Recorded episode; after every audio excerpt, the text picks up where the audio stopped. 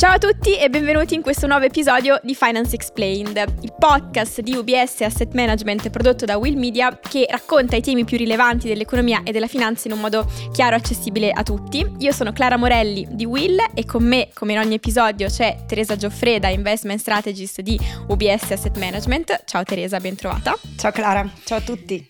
E oggi abbiamo come ospite Patricia Gentile, Head of Finance di A2A. Ciao Patricia, benvenuta. Ciao, ciao a tutti. Perché oggi parliamo di finanza sostenibile, è un argomento molto gettonato e eh, che però forse a volte è un po' poco compreso. Quindi la prima cosa che ehm, io vi vorrei chiedere, visto che siete entrambe molto esperte di, di questo tema, in particolare Patricia, è come funzionano i cosiddetti green bond, cosa sono, come funzionano, da dove arrivano, come dobbiamo inquadrarli? Allora, um, un green bond è una emissione obbligazionaria i cui proventi sono destinati obbligatoriamente a finanziare alcune attività, alcuni progetti che sono stati um, determinati. Uh, come fa un investitore a capire quali progetti appunto deve andare a finanziare un green bond e quindi uh, a ricevere quel label green uh, per, per, classificare poi l'emissione in, in questo modo? Um, preciso che eh, emittenti come A2A in questi anni si stanno muovendo con delle linee guida, non esiste una vera e propria regolamentazione. E, mh, mm, noi abbiamo um, redatto quello che viene chiamato un Sustainable Finance Framework, che è un documento pubblico accessibile a tutti, alla comunità finanziaria e non solo, nel quale eh, delineiamo le nostre linee guida nel momento in cui eh, dobbiamo fare un'emissione obbligazionaria di finanza sostenibile. E in in questo documento eh, noi facciamo l'elenco preciso di quelle che sono le attività, i progetti che A2A va a finanziare con questo tipo di strumenti.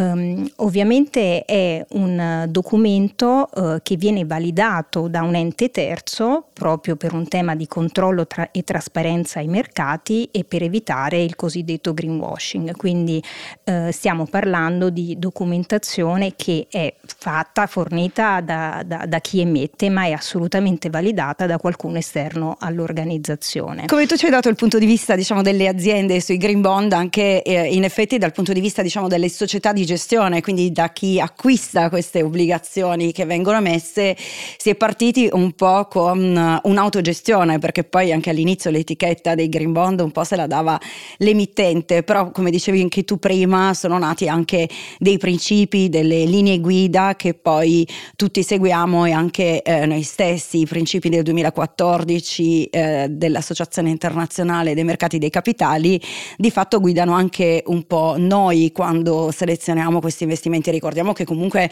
è un mercato relativamente giovane perché di fatto il primo green bond è stato emesso nel 2007 eh, dalla Banca Europea degli Investimenti, poi per la maggior parte è stato inizialmente un mercato più dei, degli, or, degli, organismi sovranazionali. Di fatto appunto queste eh, banche eh, o come la Banca Mondiale anche hanno dei progetti molto spesso specifici nei paesi in via di sviluppo, eh,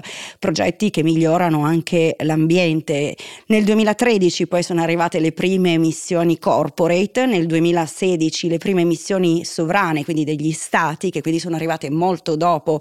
eh, in questo mercato, ma eh, soprattutto dopo eh, diciamo la pandemia, negli ultimi tre anni c'è stata un'esplosione, siamo arrivati adesso quasi a 2 trillion, anche se rappresenta ancora solo il 3% di quello che poi è il mercato globale, ha quindi delle caratteristiche leggermente diverse. Eh, una durata media finanziaria dei titoli più lunga, perché ovviamente sono titoli appena emessi e quindi pochi stanno arrivando prossimi alla scadenza, come invece succede nel resto del mercato, e anche una, eh, diciamo, emissioni focalizzate più da, con, da, emittenti che hanno un rating AAA. Quindi se guardiamo l'indice obbligazionario globale, il Barclays Global Aggregate ha all'incirca un 13% di rating AAA, mentre nella parte eh, insomma, dei, dei mercato più ampio dei green bond, ma anche eh, di altre emissioni di cui parleremo dopo, legate legate alla sostenibilità arriviamo al 36% circa di emissioni con rating AAA, quindi ci sono comunque anche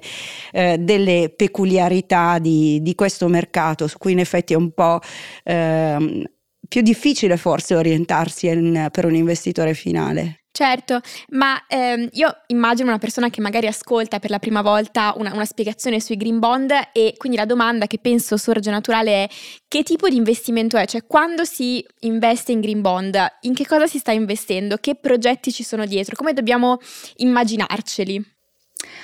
Faccio l'esempio di, di A2A. Noi mh, mm, abbiamo mh, mm, eh, emesso il nostro primo green bond nel 2019, ad oggi abbiamo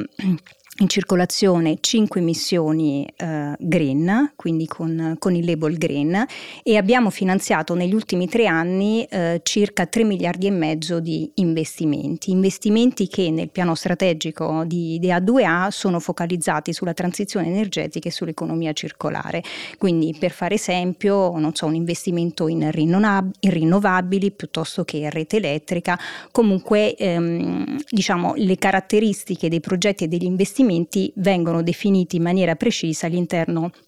dei, dei, principi appunto che, che, detta proprio l'ICMA, quindi eh, noi mh, semplicemente in questo momento stiamo seguendo quelle che sono delle best practices di mercato in modo da eh, rendere il mercato più trasparente e più standardizzato e che è quello che vuole l'investitore in questo momento. Quindi di fatto ce lo dobbiamo immaginare come un investimento per progetti legati a una transizione ecologica, eh, come dicevi tu, l'economia circolare. Quindi questo un po' ci aiuta forse a immaginarceli anche, anche un pochino meglio e ehm, a togliere quella, quella, forse sensazione quasi di, ehm, di, di, sfiducia che a volte c'è purtroppo nei confronti di questi strumenti che non vengono semplicemente, semplicemente com- compresi. Anche perché se vogliamo in realtà l'ICMA è molto precisa su questo, quindi diciamo a fare chiarezza, proprio a cercare di dare anche un po' di fiducia in questo strumento le linee guida sono anche molto precise su quello che è eh, l'utilizzo dei proventi, eh, su quello che poi invece anche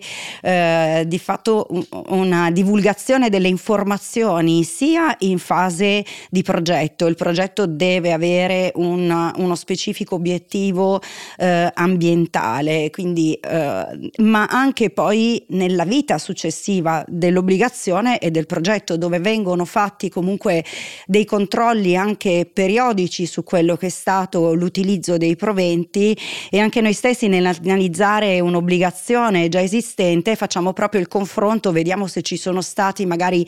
eh, in passato dei problemi o eh, magari dei disallineamenti su questo utilizzo dei proventi, quindi diventa molto importante non solo la divulgazione iniziale su quello che è il progetto, ma anche sui passi successivi e i progressi che vengono fatti effettivamente nell'utilizzo di questo denaro. Corretto Corretto, noi ogni anno dal, dal, dall'emissione dell'emissione obbligazionaria ehm, pubblichiamo quello che viene chiamato report di allocazione e finché non sono stati allocati il 100% dei proventi, noi facciamo questa comunicazione al mercato in cui diamo una uh, uh, full disclosure, quindi totale trasparenza di quello che stiamo facendo con i proventi raccolti. E inoltre eh, devono essere calcolati anche degli obiettivi di impatto legati a, a, a, ai progetti che siamo andati a finanziare con queste emissioni e, e ovviamente anche questi obiettivi, il calcolo di, dei target di questi obiettivi viene reso pubblico, quindi c'è totale trasparenza in tutto quello che si fa. Quindi diciamo che la comunicazione ha un, un, grande ruolo, soprattutto in questa fase in cui non c'è una regolamentazione chiara, ma sono tutte delle, delle linee guida di fatto che vengono adottate di volta in volta per caso per caso. Sì, l'Europa in questo è un po' più avanti rispetto agli altri paesi, anche perché comunque eh, già in termini di obiettivi climatici siamo stati diciamo un po' eh, più avanti rispetto a, a tante altre regioni a livello globale, però per la maggior parte sono linee guida che, che ci diamo da soli, sia nel, nel controllare questi eh, da soli perché sono fatte dalle associazioni in realtà degli investitori e dei mercati dei capitali, non ovviamente certo, da soli soli sì,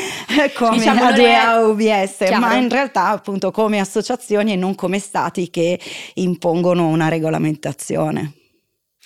Assolutamente e immagino che però ci sia una discussione in atto per formalizzare questa, questa regolamentazione, magari non solo dei green bond ma anche di altri strumenti perché immagino ci siano altri strumenti che rientrano nel gruppo della finanza sostenibile. Certo, il, diciamo, il, il, primo passaggio che è stato fatto è stato sulla tassonomia, ovvero definire che cosa è green e quindi l'Europa si, si è espressa e si sta esprimendo a tal riguardo. E, um, ultimamente invece abbiamo per la prima volta visto un, um, un, un progresso nei, nei, confronti della regolamentazione, quindi delle emissioni obbligazionarie con uh, la pubblicazione degli standard degli EU Green Bond, quindi dei bond uh, in formato formato green, quindi use of proceeds, ovvero eh, quello che raccolgo lo devo destinare ad investimenti specifici che sono però allineati a quella che è la tassonomia europea. È di recente eh, pubblicazione e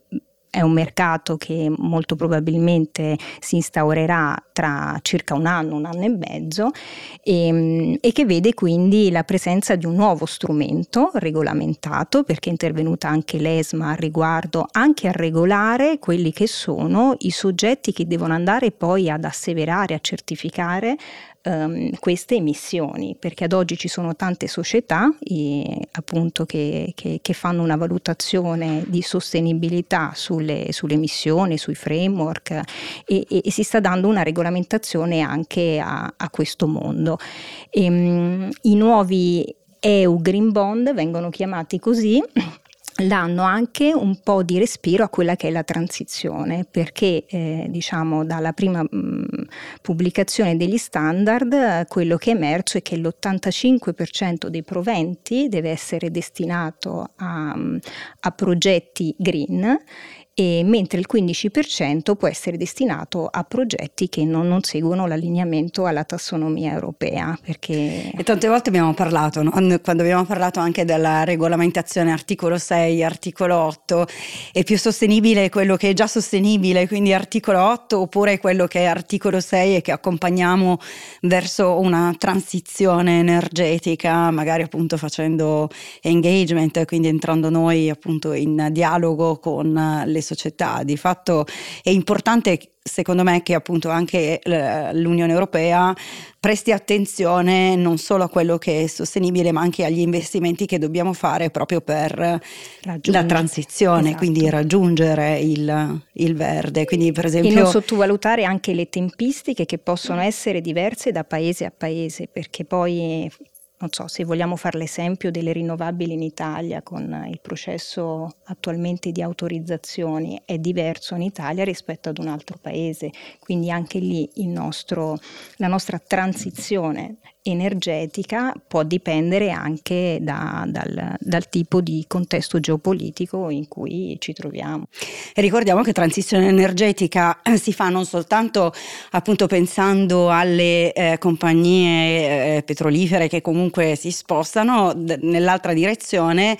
ma eh, qualunque azienda che produce magari anche caramelle può utilizzare poi invece una, un'energia verde, un'energia pulita e, eh, e quindi diciamo mitigare questo rischio eh, di, climatico e quindi andare poi verso un'energia verde. Ci sono comunque anche insomma, tanti modi diversi per riuscire anche sì, ad andare... Forse è più immediato associare una transizione energetica ad operatori come A2A delle grandi utility esatto eh, che fanno questo di, nel, loro, Però anche nel loro piano chi strategico. utilizza magari un determinato di ener- tipo di energia prodotta in una determinata maniera anziché un'altra,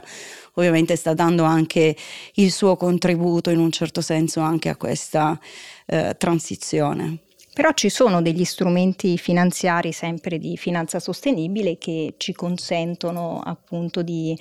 di, di, avere la nostra transizione, quindi un percorso verso la sostenibilità e, e sono presenti nel nostro framework attualmente i Sustainability Link Bond. Sono dei bond in cui in questo caso i proventi non devono essere destinati obbligatoriamente al, a, ad investimenti green, quindi ma ehm, sono, sono, strutture, sono emissioni obbligazionarie in cui eh, l'emittente ehm, ehm, struttura un KPI, quindi un obiettivo, e di sostenibilità a medio-lungo termine e nel caso non dovesse raggiungerlo poi la cedola del bond fa uno step up di, di, di qualche basis point, comunque 25 basis point nel nostro caso che è un po' lo standard. Ecco, mh, è sicuramente un bond che mh, è allineato alla strategia di medio-lungo termine di sostenibilità di un emittente. Sì, perché poi ricordiamo appunto, abbiamo parlato di green bond, ma come dicevi tu ci sono altri strumenti, quindi eh, sono nati anche i social bond che anziché avere magari uno specifico obiettivo eh, ambientale hanno invece un obiettivo eh, sociale, quindi per esempio sono fatti per costruire delle eh, case eh, più accessibili a tutti o appunto eh, diciamo iniziative eh, più di questo tipo che hanno quindi un, un impatto sociale e i sustainable bonds in un certo senso cercano di mettere insieme un po' tutte e due le cose, quindi di, di mettere insieme sia il green che il social quindi una sostenibilità diciamo a 360 gradi. Io ringrazio entrambe per questa chiacchierata molto interessante. Grazie a voi. Grazie, grazie mille. E io vi ricordo che potete ascoltare tutti gli episodi di Finance Explained su Spotify, Apple Podcast e sul sito di UBS Asset Management e ci vediamo nel prossimo episodio. Ciao a tutti. Ciao a tutti, a presto. Ciao. Questo materiale è pubblicato esclusivamente a scopo informativo. Si prega di leggere il disclaimer disponibile su questa piattaforma o direttamente sul sito di UBS Asset Management.